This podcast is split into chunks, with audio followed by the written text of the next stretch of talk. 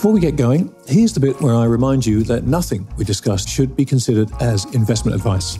This conversation is for informational and hopefully entertainment purposes only. So, while we hope you find it both informative and entertaining, please do your own research or speak to a financial advisor before putting a dime of your money into these crazy markets.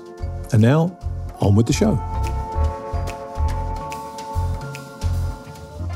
Welcome, everybody, to another edition of Shifts Happen, featuring my mate and co podder, uh, the superb Luke Gromen of Forest for the Trees. Luke's work has been um, incredibly important to me, as you'll hear me say in the podcast, in putting together an awful lot of dots, which at the time I first came across him back in 2014 didn't seem that important, but they just sparked so many connections in my head and it gave me a whole new way to think about the world. And that way to think about the world has been incredibly valuable as, as things have morphed and changed geopolitically and in the financial system over the intervening decades. So I'm, I'm delighted to have these conversations with him. It's been a while since our last one because we've both been busy. And as you'll see, there's an awful lot to talk about. So without any further ado, why don't I just jump into this and let you hear my conversation with the brilliant Luke Gromen. Luke, my man, how are you, mate? It's been way too long. Been it's been well, it's last year we last saw each other. Yeah, it's. Uh, I think that's right. It's. It's been. Uh, things are great. How about you, my friend? Very, very good. Very good indeed. Yeah, can't complain. And as they say, even if I did, nobody would care. So what's the point, right? what is the point? You and I have been kind of trying to put this together for a while now, and and, and unfortunately, the further we've let it slip in the calendar, the more stuff there is coming up to talk about. I mean, just it just feels like the world is moving at a faster and faster pace at the moment, both on a domestic financial level, on an international finance level, on a political level, all of it just seems to be just ratcheting up. So, you know, I, you have so much in your work, which is always just so thought provoking. What's kind of top of mind for you right now? What's the thing that you are focused on the most? It is probably the pace at which two things are, say, three things are happening. The pace at which three things are happening. Number one, the pace at which the US fiscal crisis uh, and debt spiral is accelerating. Number two, the pace at which the Fed's policy mistake, which was not letting inflation run hot enough for long enough in 2020 and 2021, is now accelerating, leaving Powell with a, a choice. You know, they say generals always fight the last war, investors always fight the last war the Fed fought the last war. The rules are different with debt to GDP to 120%, the way they were when they started raising rates and deficits as high as they were structurally. So Powell's choice now is, is not inflation or deflation. It is how do you want to lose the long end of the curve? You can lose the long end of the yield curve by raising rates, or you can use lose the long end by cutting rates. But barring a productivity miracle, that is his choice, and that is still a variant perception. But the the pace of events that I think are steering people in that direction is accelerating. And then the last thing is something you and I have obviously talked about for a long time, which is this de-dollarization of global oil markets. I was really surprised when the Wall Street Journal quoted the head of JP Morgan's commodities desk at the end of December saying that 20% of the world's oil traded in non-dollars last year. It has been missed by many people, myself included, that the yuan, the e yuan, the digital yuan, has traded in the fourth quarter both volumes of oil and volumes of gold, curiously. So that is also of great interest to me. Obviously, uh, you've had a number of oil import or exporters, excuse me, uh, join the BRICS. The Saudis have been in the BRICS, then not quite yet, then in, then not quite yet. So who knows? I think ultimately they'll be there. But this de dollarization of global oil is moving faster than expected. And that then reverberates back into the US fiscal crisis. Because if you can buy commodities outside the dollar, you don't need as many treasuries as deficits are rising. Wash, rinse, repeat. Well, let's okay. Let, us take those in reverse order because obviously that third one, as you said, is going to feed back into number one and, and, probably through number two. So it probably makes sense to take them in reverse order. So, so let's talk about this de-dollarization because it's, as you say, it's something you and I have spoken about for a long time, and and you for me, above anybody, has been writing about this probably the longest. You know, I remember when we first connected back in 2014, probably, you know, we were talking about this and you, you'd done some phenomenal work on it at a time when there were a lot of dots to connect and you connected them brilliantly, but they were in a, a multitude of places and they were very obscured by an awful lot of other stuff going on. And that, like I said, when I first saw, read that piece of yours, that was one of my aha moments that that really helped me connect all those dots. So let's not go back through that whole thing because it's it's there for the record. You've talked about it a lot, and I've, I did a presentation about it after I read your work. But let's talk about this de-dollarization idea, and let's talk about why it's accelerating because I think there's some very important reasons. But I'm curious to get your take on it. It's accelerating, in my view, because China has issues. One of the great fallacies is that de-dollarization is happening because China's strong and, and the U.S. is weak. And a lot of times people pin that on me they're not listening to what I've been saying. It's not happening for that reason. China has to do it. If China does not de dollarize its oil imports, its commodity imports, it will run out of dollars and have a Southeast Asian 1997 currency crisis, economic crisis, political crisis. So, as we see these headlines out of China that things are getting worse, stock market's down, commercial real estate, blah, blah, blah. Yes, yes, yes. And guess what? That increases the urgency with which they need to shift their commodity import bill out of dollars into yuan. And they've been doing that. I think that's reason number one. Reason number two is two years ago, the United States came out and said US treasuries are only risk free if you forevermore agree politically with everything the United States says. And increasingly, the United States, geopolitically, economically, socially, culturally, has been losing its mind uh, over the last three years, five years, 10 years, 20 years. But in particular, in the last two years, when we said that two years ago, your money's not safe. We will take your money, as we did to Russia, if you don't go along chapter and verse with what we tell you to do. And that was gasoline on what was already a de dollarization of commodity market fire. Uh, it's simply, you can't hold oil surpluses or trade surpluses that you need to use to buy oil in treasuries any longer. And we can see this in the data. 2014, U- global FX reserves, global central bank FX reserves were $12 trillion. Fast forward 10 years, they're $11.9 trillion. So uh, down 100 billion in 10 years. In contrast, total US debt outstanding went from 17 trillion to roughly 34 trillion. So up 17 trillion and central banks that had bought the prior 10, 15 years, 60% of it, 50% of it but less than 0% of it over that ensuing 10 years. And that is, I think, the biggest macro gear of what is what is going on. That is the why of de-dollarization. It's really two pronged. China has to, and the U.S. will take your money if you don't play by our rules. Right. The let's come back to the second one in a second because I, I, I completely agree with that. But let's focus on China first and help people understand why it's so important for China to do this the difference once they de-dollarize, the extra levers it gives them to be able to pull in terms of dealing with the multiple potential crises you, you outline in commercial real estate, stock market, et cetera, et cetera, and why, from a political standpoint, they might need to do it. Yeah. So to simplify, there's three big dollar outflows China has: interest expense slash debt service, tourism, and commodities. Those are the three biggest. Tourism is what it is. Interest expense is what it is commodities have some ability to be managed. In other words, Kyle Bass gave a great interview four or five years ago. I think he was with Keith McCullough, where he said, Look, we can collapse the Chinese government and economy as follows China needs to grow to support the debt. China needs oil and commodities to grow to support the debt in increasing volumes. All that oil is in dollars they have a finite pile of dollars. So, as China's oil imports go up and the price of oil goes up, they are going to run out of dollars. And when they run out of dollars, they will have a currency crisis and the government will collapse and the economy will collapse.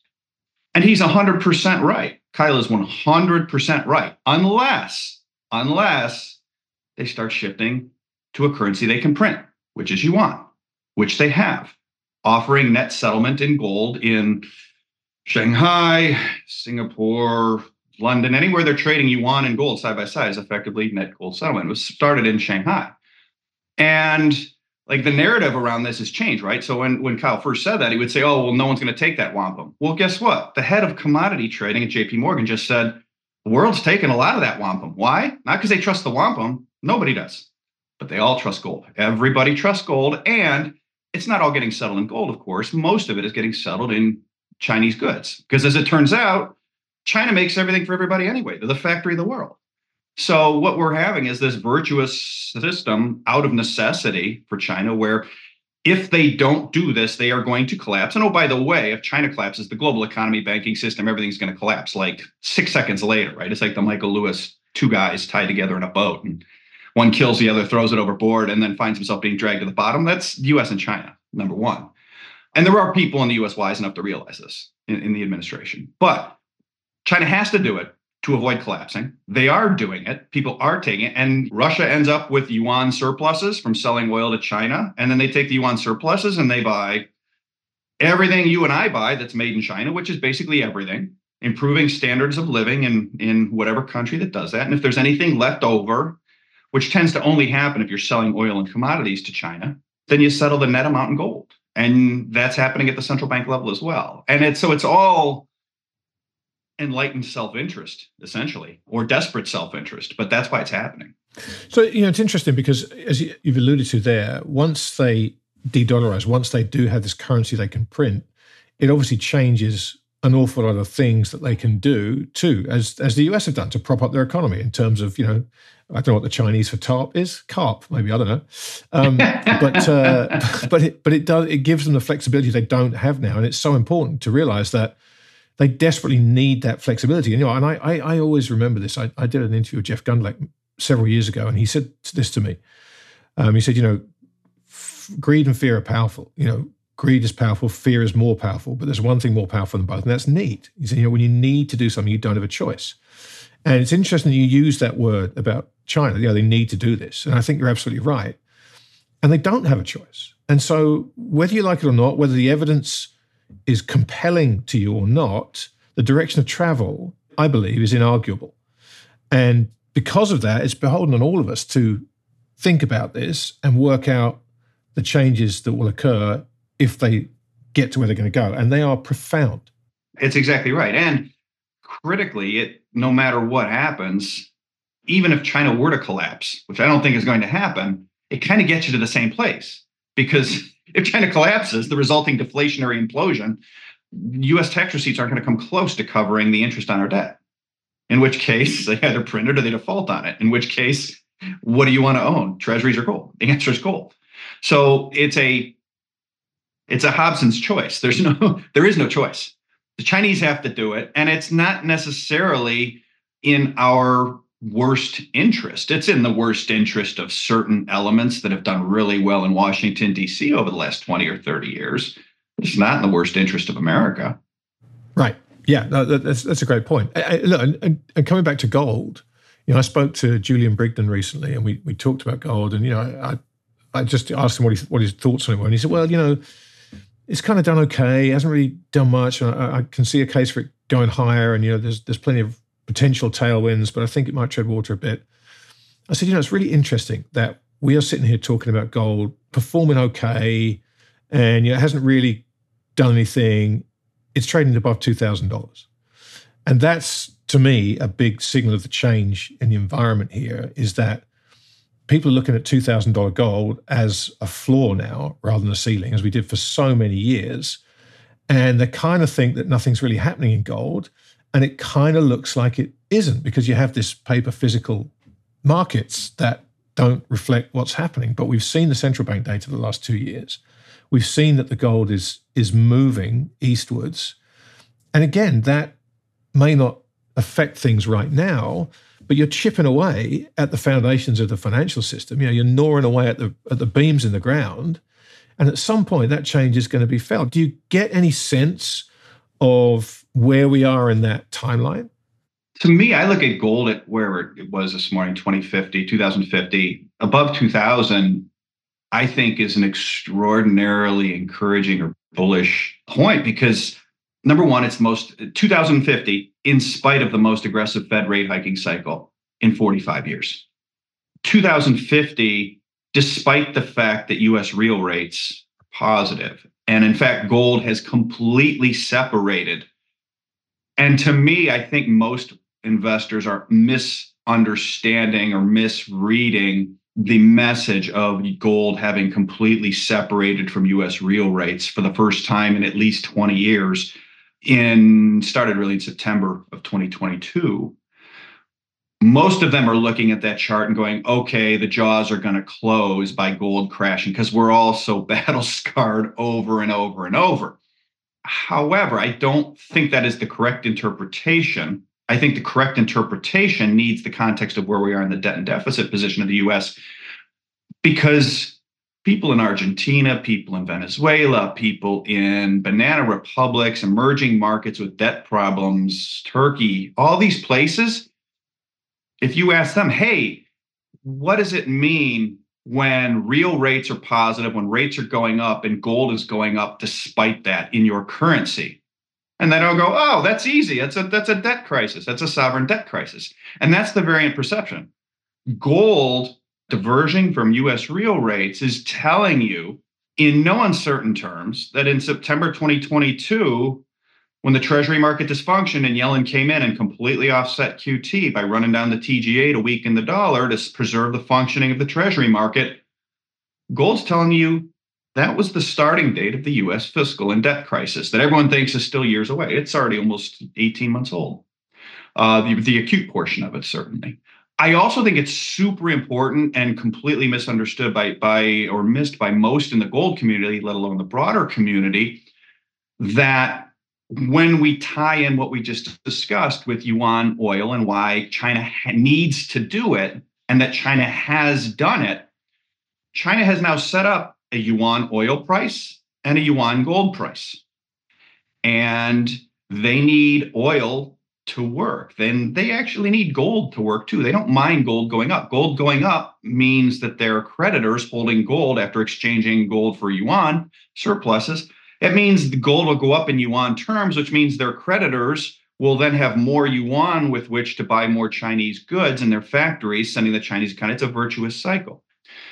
So China doesn't mind gold going up and it needs a lot of relatively cheap oil, but certainly oil in yuan terms, which means they'll be shifting more to yuan over time.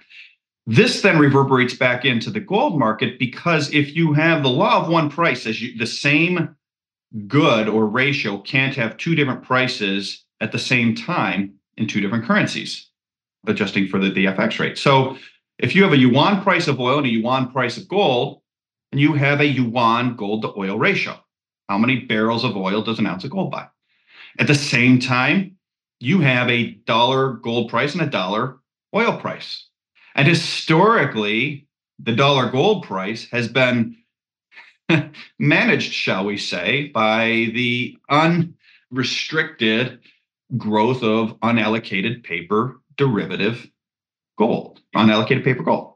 So that historically, though, there was no other currency where there was a gold oil ratio. There was no other currencies where you were trading oil in any volume. And so the US gold oil ratio was the ratio. That was it.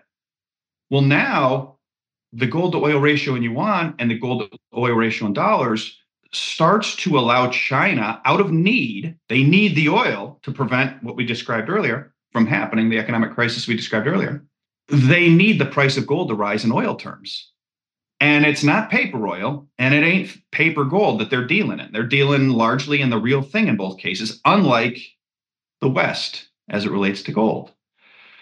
So, what the launch of yuan oil in volume with yuan gold settlement is doing is it is wresting control of the gold price from the West, London and New York in particular, to China because China needs to to avoid the, the aforementioned crisis. That is further driving the separation of US real rates, inverted real rates from gold, which is incredibly important because to the extent that the price of gold goes up, all else equal, that's a signal on inflation, on price level, on rates. And so this is super powerful. It's something most miss, which is Russia selling volumes of oil in yuan to China and recycling into gold to the effect that that wrests control of the gold market from the West. And by the way, you can see this in the data. Uh, Jan Nieuwenhuijs had a great piece last year at, um, at Gainesville Coins highlighting, I think the title of it was the East has gained control of the price of gold from the West. And he just shows all these charts verbatim going back decades. And all of a sudden, 2022, the, the historical relations went on their head.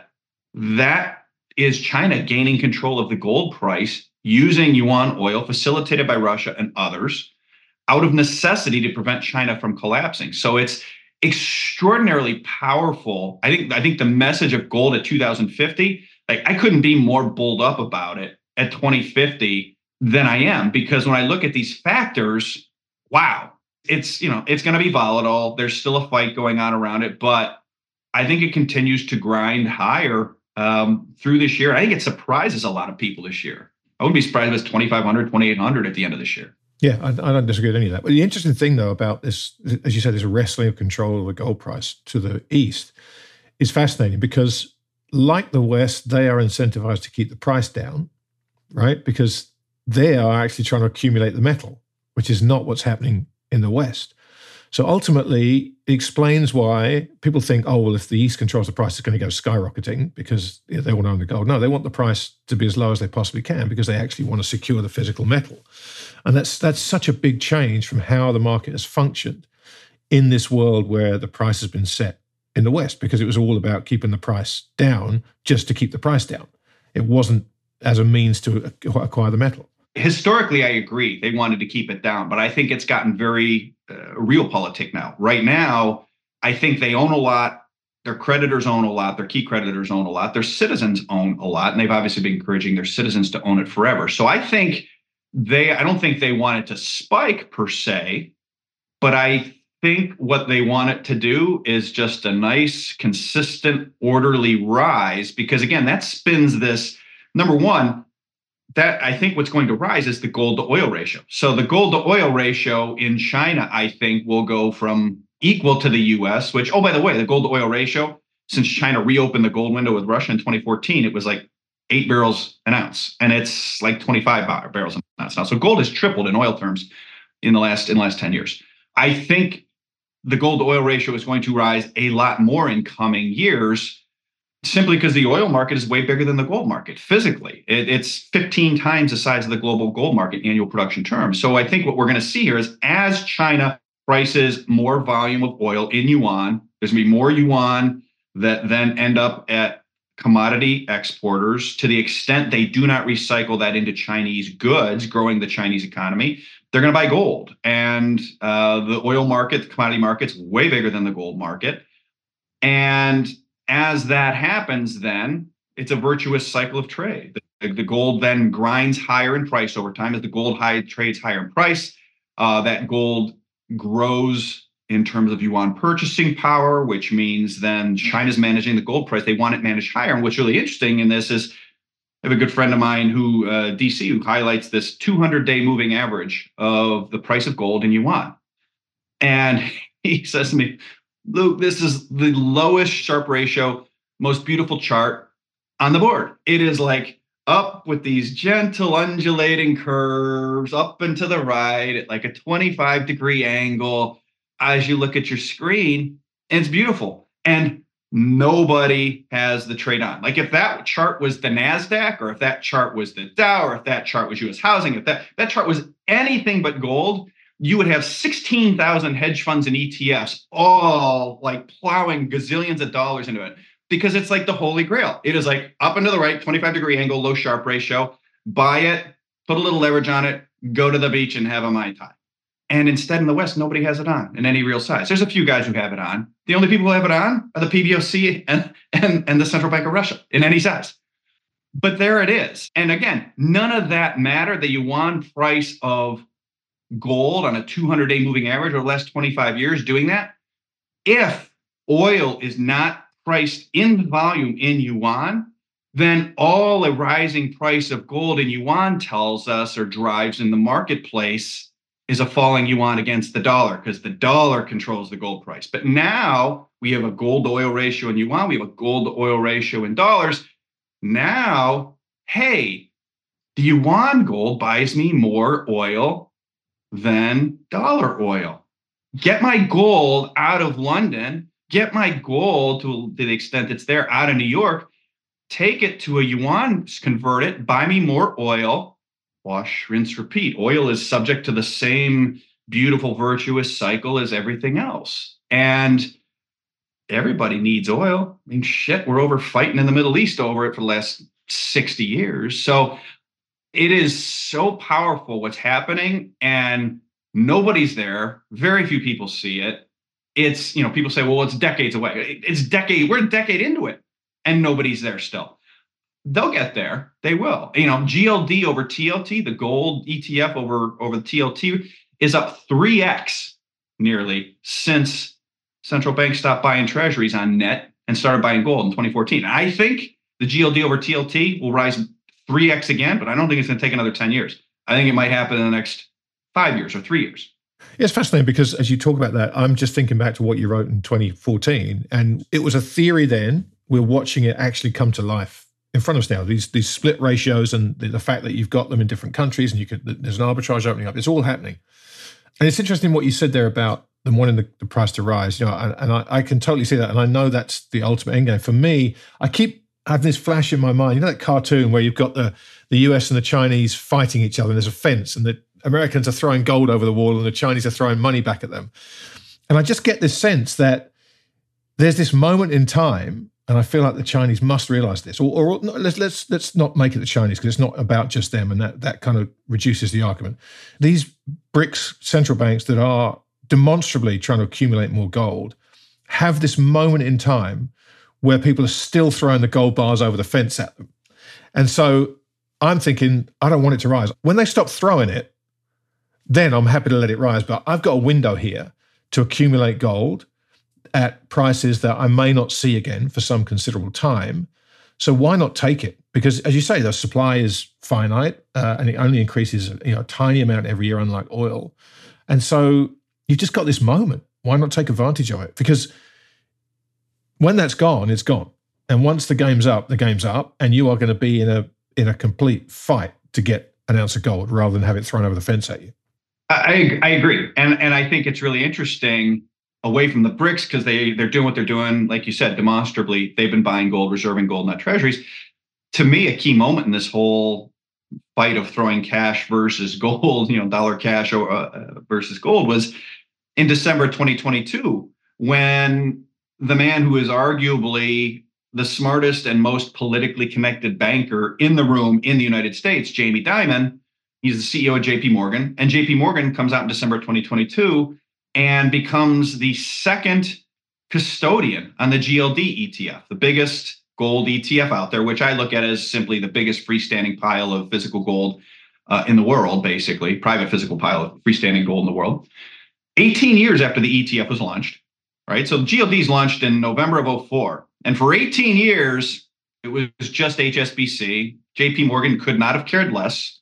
In 2019, JP Morgan's gold desk gets brought up on RICO charges, which, you know, serious stuff in 2019. And then we have 2022. I mean, there's some other stuff we can put in the middle, but in 2022, after 18 years, JP Morgan decides now's a good time to become the second custodian on the GLD making it the only gold ETF as of that time with two custodians. And then, like three months later, JP Morgan announces we're going to move some of the gold out of London for the first time to Zurich and to New York. And by June of 23, just six months later, over half the gold that had been sitting in HSBC's custodial vaults for GLD is now in JP Morgan custodial GLD vaults, some of which is outside London for the first time. So I look at all of that and I go, let's say for sake of argument that JP Morgan, that Dimon was who was the smartest and most politically connected US banker as of mid 2022 was still the smartest and most politically connected US banker as of summer 2023 in light of all those things that changed did we just watch JP Morgan go from being on the side throwing the gold at China to the side throwing dollar bills and taking gold back. And I, I think that's what we watch, which is only to say that I agree every all these central banks are going to try to buy it as long as they can, but that once you get JP Morgan taking those actions, we're getting into late innings of this recognition collectively of, huh, okay, this is the wrong throwing gold and getting cash is the wrong trade now. Something changed that they suddenly wanted to be part of that. And maybe it's as simple as well, they just wanted to collect the fees. Well, the fees were there for 18 years. Why didn't they want them then? It wasn't like gold didn't do anything over those 18 years. So if they think gold's going to be a disaster, why go to all the trouble unless you think the price of gold that something has changed where the price is going to go up over time and you know what those fees are might be kind of juicy and let's do that I, it's to me I, it's interesting to me it is and, and, and you know these are the kind of arcane headlines that come across the wires you know moving uh, adding custodians people go big whoop who cares right the thing's still going to trade exactly the same um, um, you know, moving custody of some of the gold. So what? There's a big vault in New York already. They hold they hold gold in Zurich. That's no big deal. But these are the kind of little details that you have to piece together to try and understand, as you say, the, the wider moves. And they are again, I'm going to use that word because I think it's the most apposite, and that's profound. These are these are profound changes. I agree. Well, let's let's let's move on to um, the second part of what we spoke about, and that's this uh, this idea of uh, the weaponization of the dollar, or the further, let's call it the further weaponization of the dollar, and this this um, this action uh, with the Russian central bank that has effectively forced, as you said, every central bank in the world to completely reconsider their reserves policy as a matter of national security, effectively, because as I've said many times, you cannot have your reserves at the whim of a potentially capricious government, even if you think in the moment, well, there's no way we'll be on the other side to the Americans. World War II would be a, a good example to say that that can happen, right? So let's talk about that because it, it was important at the time, and you and I talked about it at the time. We talked about it in the months afterwards without really seeing the data come through. But you are seeing that data now, and that I, it's funny that when you talked about that, the percentage of treasuries and uh, being held by foreigners not moving, that's to me arguably the most perfect way to think about this because people show individual countries and they go up and down and they say, well, look, China's buying now, or whoever's buying now, or someone may be selling, but it's all. But at the end of the day, if the net move is effectively down 100 billion over whatever period of time as you quote. Oh, it was over a decade. Yeah, down 100 billion over a decade, while the debt went up 17 trillion. Right, it's a huge red flag. So, how does this change in the dynamics? How does this newly installed need? Again, there's that word for central banks to think about switching their dollars into gold. How does that affect the pace of this? Because they're now in competition with all sorts of other people to, to get this, and they're price insensitive buyers. Let's face it. Yeah, the pace of this change that we're seeing in gold only accelerates the pace of the US fiscal crisis, right? So we've had federal debt in the US went from 17 trillion in 2014 to 34 trillion today. Foreign central banks who are price insensitive buyers who had bought from 2002 to 2014, central banks had bought 55% of aggregate US debt issuance over the prior 12 years. So we only had to find financing for 45% of what were way smaller deficits structurally from 20 from 2002 to 2014. 2014 to now our debt's gone up 17 trillion. Central banks have literally bought negative 100 billion dollars of it on net. And so what has followed has been I think you and I referred to it as the treasury, the macro version of I Love Lucy and, and Ethel with the chocolates, right? So the chocolates are the treasury supply, the debt, and they just keep coming faster and faster and faster. And so first Lucy can, and Ethel can keep up, and then they they not able to, so they start stuffing them in their mouths and their hats and their shirts and their aprons, and that's what's been happening. Way since 2014, we've had U.S. banks regulated into buying treasuries, U.S. pensions regulated into buying treasuries under Trump, uh, money market funds regulated into buying treasuries, right? So. Uh, banks uh, bought about $2.7 trillion worth of chocolates from 2014 through 2021. Uh, money market funds, 15, 16, regulated into buying about 3, 3.6 trillion worth of chocolates at the short end. U.S. pensions about a trillion eight of chocolates uh, at the long end post 18. And of course, the biggest buyer in this time of chocolates, every time that basically Lucy and Ethel, so to speak, ran out of room uh, and started puking up chocolates, which is yields going up or treasury market dysfunction, was the Fed, whose balance sheet in that time has gone from I don't know, uh, three trillion to high at nine trillion, and now it's back to seven point eight trillion, and they're you know they're getting you know victories for hey you QT yeah. great job Mr. Guys. Like, man Mr. Like hey I I was here when Bernanke promised the 800 billion or we were going back to 800 billion from 4 trillion so you know what it's like that meme of like the guy celebrating and you pan out and he's like in eighth place or whatever nice job, guys. Heck of a job, Brownie, right? Like to, to, to paraphrase President Bush. So what this then ends up doing is, is the faster we move away from treasury, central banks move away from treasuries because nobody likes to store money in a bank that steals it from you anytime you say something wrong uh, in the global political arena.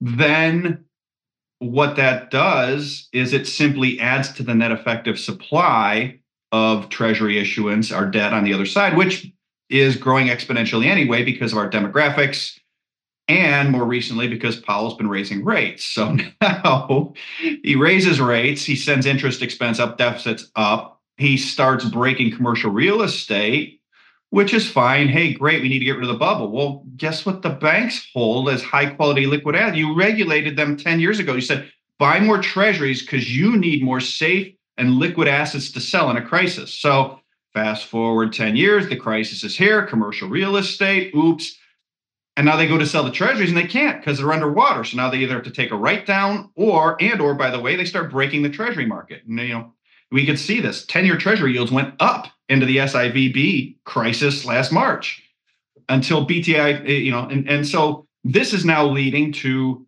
because you did all these things to stuff chocolates in every nook and cranny of the US economy and monetary system in a pro-cyclical way now, anytime the dollar gets too strong, especially when you layer on all of what foreigners bought over the years, the dollar gets too strong and treasuries sell off. Treasuries have in the last three, four years begin trading, begun trading like risk off assets at the long end, not risk on.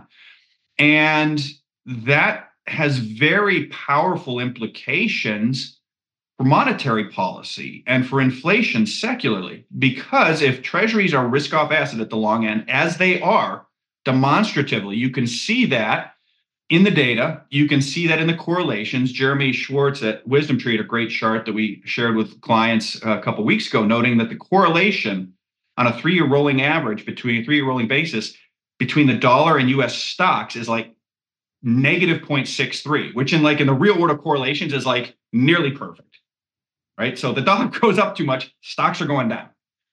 And in the same chart, showing that the positive correlation of US stocks and bonds is the highest in like 25, 30 years at like 0.73, which again is like in the real world as perfect a correlation it is. So if the dollar goes up based on all these actions we have taken, treasury market's going to break and stocks are going to break. And then things get really, really simple if you're Powell, if you're Yellen do we stand aside and let the banking system collapse and all these banks sell treasuries and then money market funds sell bills and pensions sell treasuries and stand aside?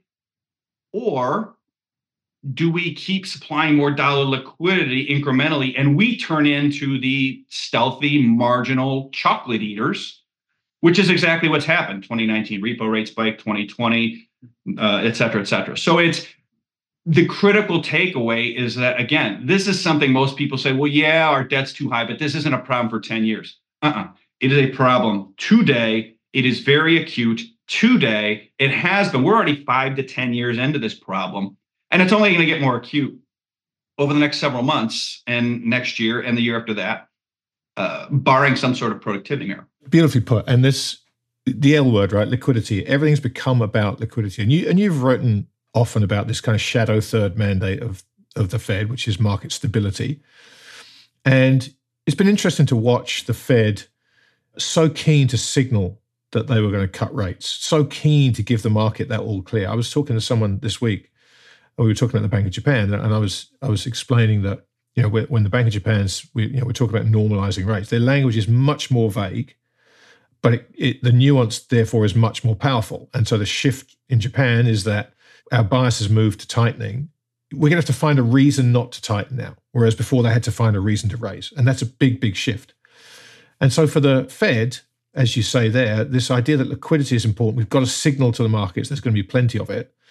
And you've outlined very clearly how this kind of synthetic QE has worked, which is what we've been seeing. So if you can, I'd love you to walk people through that because again, there are an awful lot of TLAs, right? These three letter acronyms out there and, and these cute little uh, programs which are opaque enough that no one needs to really understand what the RRP is and they don't need to understand what the TGA, they don't need to understand all this stuff, but trust us, it's all good. But when you put it all together and you come up with this stealth QE, you realize just how important all this stuff is. Yeah. So, I mean, you can look at a number of different things. I mean, you go back to 2022, I sort of put myself on a limb and I said the Fed's going to have to pivot by the third quarter of 2022. And I was wrong. The Fed didn't pivot, but I was wrong with an asterisk, in my opinion, which is to say the Fed didn't pivot. But what happened was the Treasury market got very dysfunctional, which was what I thought something like that would happen. And I thought the Fed would respond. Fed didn't respond. Who responded was Yellen. She had TGA and she ran it down so aggressively, which is to say she injected dollars, saved up dollars into the economy that more than 100% offset the Fed's QT at the time. So she was net loosening.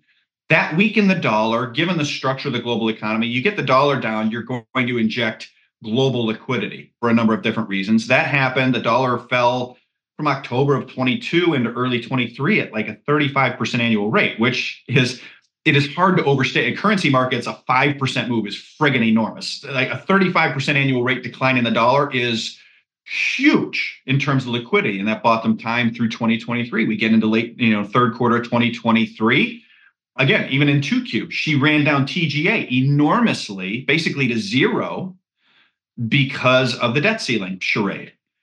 So then we get to the end of that. We get the debt ceiling removed, if I remember right, which is a whole separate issue. We get to the third quarter and she extends duration in a surprising amount. And even with inflation coming down, growth started accelerating. She issued more at the long end and we went into the early stages of debt spiral. To be clear, TLT crashed. Everyone was looking for the crash in stocks or in the banking system. TLT crashed in the third quarter last year. It's down 20% in a quarter. This is the deepest, most liquid market in the world. Like it is hard to overstate how important that was. And as soon as it was got to 5% on the 10 year, and as soon, more importantly, as the, the move volatility index hit 130 on the upside, which is exactly when Yellen had stepped in in 2022 and in 1Q23 in SIVB when Powell stepped in with BTFP. Early uh, of mid October, it hits 130 on the upside. And for reference, the creator of that index, Harley Bassman, said anything over 140, 150 is the Fed losing control of the bond market. So that's why that's important. It hits 130 on the upside in mid October. In the next nine trading days, seven Fed governors come out and say the bond market's done our job for us. That's jawboning the dollar down. That's jawboning rates. Then Yellen comes out and surprises all the people that are very focused. There's a whole bunch of very smart people, very tied in people who've watched the quarterly refundings they were almost to a man and woman surprised by what Yellen did on November 1st, which is shift issuance out of the long end into the short end in bills, which then taps the pool of stored up QE, but theretofore sterilized, known as reverse repo. And they begin running down sort of historical QE that have been stored away in this, you know, that pile of chocolates. So when you talk about synthetic QE, QE, the, the effects in the market are dollar down, liquidity up, long end rates contained because duration supplies are reduced on a net basis and bank reserves go up. Okay, that's QE. Those are the effects of QE. When you go into fourth quarter and you look at what Yellen did by shifting issuance to the front end, reduces supply of duration, check. Injects dollar liquidity and weakens the dollar, check. Increases bank reserves, check. Why? Because it's coming out of reverse repo, being spent by Yellen and T bill, and then the money shows up in a bank somewhere from a T-bill or reserves go up. There's no functional difference in the two. So it was synthetic QE. Why was it done? It was done because the treasury market was dysfunctioning. And that is the absolute most critical important thing because in a time where everything seems nuts, every single time since 2019 when the treasury market dysfunctions, Powell and or Yellen hop to it instantly to supply dollar liquidity. It's as close a thing to a, a macro North Star as we have now. And it's for a simple reason. They're not going to cut benefits to boomers and they're not going to cut defense spending. And if they can't do those two things, then they have to inject dollar liquidity and constrain rates. What's interesting because the, the, the Treasury's role has completely changed, right? The Treasury is not there to be the financial arm of the government anymore. It's there to maintain market stability again. So now we've got our two best fire trucks at the scene of the blaze, right? You know, we've got Fireman Sam and Fireman Janet or both there pouring the hoses and everything and forget everything else. It doesn't matter what else is happening in the world. We can't take any other calls. We need to stand here and make sure this pile doesn't catch fire again, which is is terrifying. And that, and that brings us neatly to this to the first thing that you mentioned, and that is this fiscal crisis that the US has and the possibility that they lose the long end of the curve, which would change the world dramatically. Let's put it that way.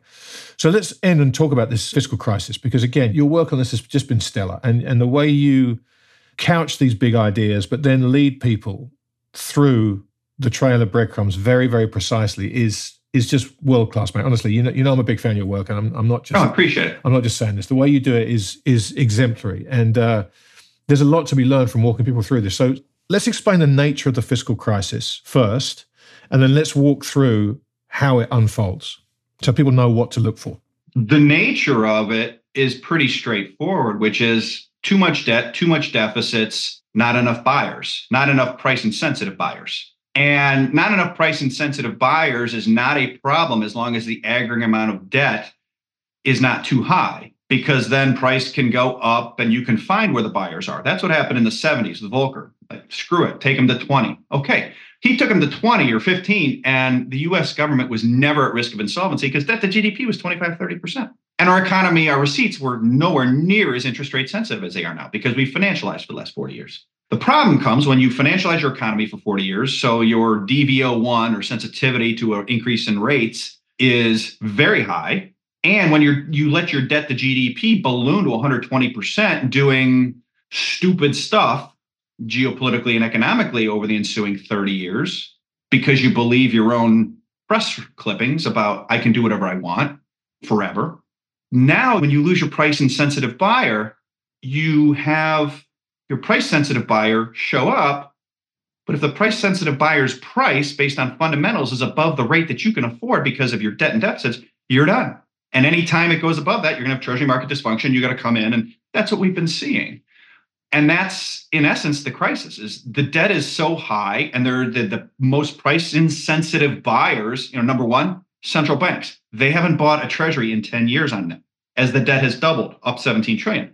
Say, well, don't worry, we can get the Japanese insurers. Yes, sort of, except that's a function of the dollar. If the dollar gets too high, as it currently is, by the way, for their like, you can look at FX hedge 10 year treasury yields. To a Japanese buyer, right now it's at negative 2.5%. The cost of hedging the dollar is so expensive. They're not going to buy it unhedged because you're clipping a 4% coupon and it drops 30% a year, you lose your job. So Price insensitive buyer A is central banks, B are these pension funds, and the dollar's too high for them to buy in enough amounts. Okay.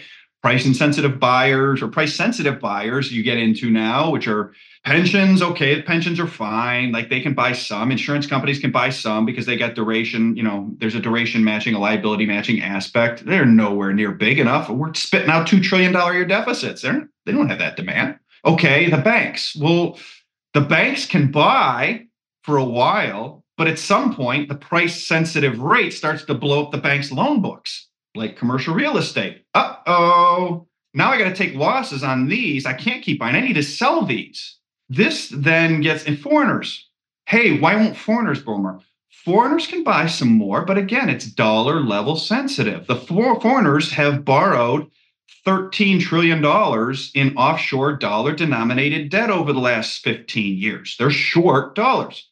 They've bought $18 trillion on net of dollar denominated assets. Seven and a half trillion of that is treasuries. So again, if the dollar goes up on them, you sell what you can, not what you want to. What do you sell to raise dollars to address your dollar short that you're getting squeezed on, the dollar debt? You sell treasuries. So the dollar, and this goes back to why Jeremy Schwartz's chart shows you this nearly perfect negative correlation between the dollar and all stocks and bonds and treasuries. Why treasuries are trading like a risk off asset. We have spent the last 10 years after central banks stopped buying treasuries, stuffing everybody around the world in the private sector with chocolates while, continue, while they continued to borrow in dollar terms, shorting chocolates on the other side. And now anytime the dollar goes up too much, they sell. Everyone sells. And this is why what the fiscal crisis ends up looking like, right? So this leaves Powell, based on the evolution of this over the last 10 years, leaves Powell with a simple choice. His choice isn't inflation or deflation. It's do I want to lose the long end by raising rates or by cutting rates? And what I mean by that is if he cuts rates here, I mean that let's cut knock that out of the way because that's a short version. Go to anybody on Wall Street. Fed cuts rates with nominal GDP running six, wage inflation at four and a half. What happens to the long end? And they're like, oh my God, it gets sold. Okay, that's easy. The part that most of Wall Street doesn't understand, in my opinion, yet, they started to, they got a brief glimpse of it in 3Q23, is if Powell tightens like today, good jobs number, great, tighten. Okay, now the dollar goes up. Dollar's up today. Foreigners, they're short 13 trillion debt. Dollar's going up on me. What do I sell? Treasuries. Banks. Commercial real estate's already a shit show. Okay, so now if rates go up, it's definitely going to start hitting. They got to start reserving losses. What do they sell? Treasuries. Corporates. As the dollar goes up and emerging markets economic growth gets squeezed, multinational corporations. Uh oh, our earnings start slowing. Okay, well, what do we have? Our we have cash sitting in money markets. Okay, great. What do they own? T bills. Okay, let's bring some. You know, uh, oh, we oh, pensions people start laying people off. Okay, great. I'm going to take early retirement. What you got to pay out pensions? What do pensions own? All together now, everybody join in with the chorus. right. Treasuries. Where like this is, you know, there's this debate, and again, it's misframed in most places I see online. Most people say, "Oh, who's going to buy the treasuries?" Again, the issue is not who's going to buy the treasuries. The question is who's going to buy the treasuries at a given level of the dollar, which implies a given level of rates. And can the US government afford that level of rates given their level of debt? And the current level of the dollar, the answer is nobody. And then the answer becomes okay, well, then rates have to go up because deficits are going up and they until we find that buyer. But since 2019, we've increasingly been seeing the treasury market break before we find buyer in requisite size. And that buyer more frequently has become Powell, Yellen, or some combination thereof via various machinations we discussed earlier. So that is the the fiscal crisis that most people are saying, don't worry, it's two years, it's five years. Uh, it is today. The symptoms are everywhere, and it's we're 10 years into it. It started when central banks said, we're done here in 2014 you know, you made the, the point in your most recent piece about uh, the surprisingly high tax receipts. And this again, you know, kind of brings us back to this idea of why the market, particularly the stock market, is so important. Because without those tax receipts, the problem is even bigger. And it's one of the, I mean, it sounds ridiculous to say this, right? But it's one of the, the, the few and easiest levers they have to pull because animal spirits are easy to generate and they know that. And they're doing that. So thinking that through, and you know, I'm always on guard when I when I hear a thesis as perfect as that. Here's why cutting rates screws them. Here's why raising rates screws them, and it makes perfect sense. So let's think about how that could not happen. Is there a way, absent just a full-on open your mouth wide and stuff as many chocolates as you possibly can, which obviously has causes problems elsewhere? Is there a way that this doesn't play out, or they can delay it long enough to give them some hope? Yeah, there's a few different ways, ranging from the feels really good and is probably fine, depending how you're positioned, to the really, really unpleasant. So let's start with the happy. The happy is you create a new everything bubble. You juice stocks, everything, and rate and, and receipts rise sharply, which means issuance falls sharply, which means the treasury market stabilizes. How do you do that? Powell and Yellen, one way or another, need to get the dollar down enormously. They need to kill the dollar. They kill the dollar down. You know, you take DXY from whatever 103 to 90 to 95, which no one on Wall Street's positioned for. I don't even believe it'll do it till I see it, but that's what needs to happen to avoid calamity we just described. You take DXY down to 90 to 95 for a start over the next six months that buys them a lot of time. That buys them probably a year. It certainly is going to make, you know, October in this country feel great for the incumbent. Hey, yeah, CPI's back to 4, but the S&P's at 6,000, 6,500 and gold's at 2,500 or 3,000, 2,800 and Bitcoin's at 90,000 and commercial real estate stabilizing a little bit and house prices are up 20% again and vote for Biden, woohoo that's sort of the happy outcome. Again, it ain't going to feel happy for you treasuries. You might actually make money. The long bond might actually rally on that because of the mechanics we discussed earlier, this dollar liquidity. Remember, long term treasuries are now risk on assets, not risk off assets. So the 10 year treasury yield and all of that might go from four today to 3.8. It ain't going to go to, it ain't going to two, not with inflation at four and all of that going crazy, but it might do okay. It's going to get killed relative to stocks, gold, Bitcoin, houses, commodities, everything but that's like our happy outcome.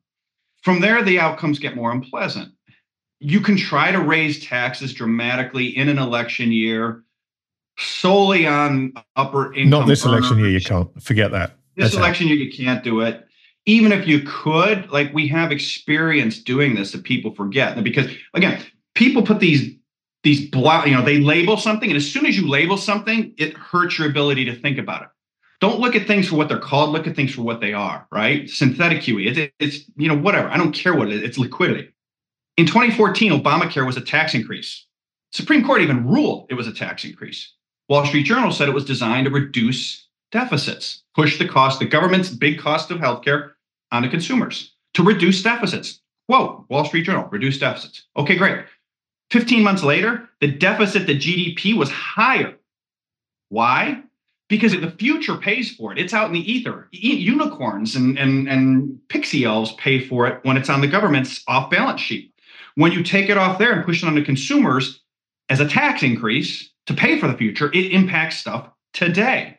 And as it turns out, I, as an independent business owner whose premiums went up 40%, and a lot of other business owners could buy healthcare, or we could go to a restaurant or take our kids here or there or buy another car or buy a new car.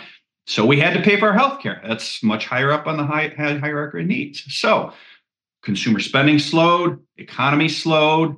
And when you slow something down in a high leverage economy, guess what happens to your deficit? It goes up. And that's what happened. Deficit to GDP went up despite a tax increase to reduce deficits. Leverage is higher. And, and my point here is, is that a tax increase might work for like a second, and then the deficit's going to go up as growth slows, and you're done. So that brings us to option three, which I bring up as simply being well, let's get option three, and then I'll go to option four. Option three is some sort of productivity miracle that is scaled and at just the right pace, such that it doesn't create too much unemployment, but it it takes the top off of like the the debt spiral we talked about before, caps it, and it's it's threading the needle best case. Option four, which I bring up simply because I want to be a objective analyst looking at where I could be wrong. It's not something I am wishing for. But if I look at what the biggest costs of the government are, they are entitlements. And if you look at the various data, a quorum, uh, the, the entitlements in the US are subject to a Pareto principle where some good percentage of spend is done in the last six to 12 months of life for on very sick people. If something happened to those people quickly and cheaply, where they passed away, mechanically on an accounting basis, Social Security cost for them goes to zero, Health and Human Services cost of them goes to zero, and your deficit, your issuance goes down a bunch, and you buy yourself time. I'm not wishing for that. I'm not hoping for that. I'm not seeing any signs of that that if that happened, I would be dead wrong. And I that's why I keep an eye out for that because I don't like being dead wrong. So um, I don't think it'll happen, but that's another way it could happen, and it's extremely unpleasant. I'm, I'm going to apologize to you, but you brought it on yourself. We've been talking for about an hour. And I can already see the one headline that comes out of this. Gromen says Bitcoin to ninety thousand. I can see that's going to be the that's going to be the headline. And you did it yourself. You walked into the chat, I my did. friend. I did. I did. Listen, Luke, uh, mate. I love having these conversations with you, whether they're online or offline. And and for me, the more people that get to listen to you think out loud and and and get to read your work, the better. Because it's just yeah, it's it's been very important for me, and I think it's going to be very important for a lot more people going forward. So just let everybody know how they can uh, contact you and find out more about Forest for Trees and all the, all the, great stuff you put out. Oh, sure. Thank you. They can find us on online at fftt-llc.com. And as you know, I have a, a fairly active Twitter feed at Luke Gromen, L U K E G R O M E N. I guess it's an X feed. It's an X feed now, not a Twitter feed. Sorry, no, it'll always it'll always be Twitter. I can't bring myself to call it X. Sounds ridiculous. All right, my friend. Well, listen. Uh, again, it was great seeing you. Thanks for sparing the time, and uh, let's do this again sooner rather than later before all this stuff piles up on us again because it gets out of control. Absolutely, I'd love to. All right, buddy. Take care. You too. All right. Well, if you don't have enough to think about after that hour, then uh, I don't really know what to say to you. That was extraordinary. Another absolute masterpiece by Luke, um, the way he walked us through that stuff. And again, you know, I'm such a Luke fanboy because not only is he a great analyst, but he's a super nice guy. He thinks differently, he writes differently, and he looks at things from a different perspective. And whether he's right or wrong, it will make you see the world and think of it with a slightly different perspective. And I think that's always important. So my thanks to Luke for joining me again. My thanks to you always for listening. Again, you can read Luke's work at fftt-llc.com. And he's on Twitter, very active on Twitter, far more active than me, at Luke Gromen, G R O M E N. That's it from me. I'll be back with another podcast in the not too distant future. In the meantime, thank you all so much for listening.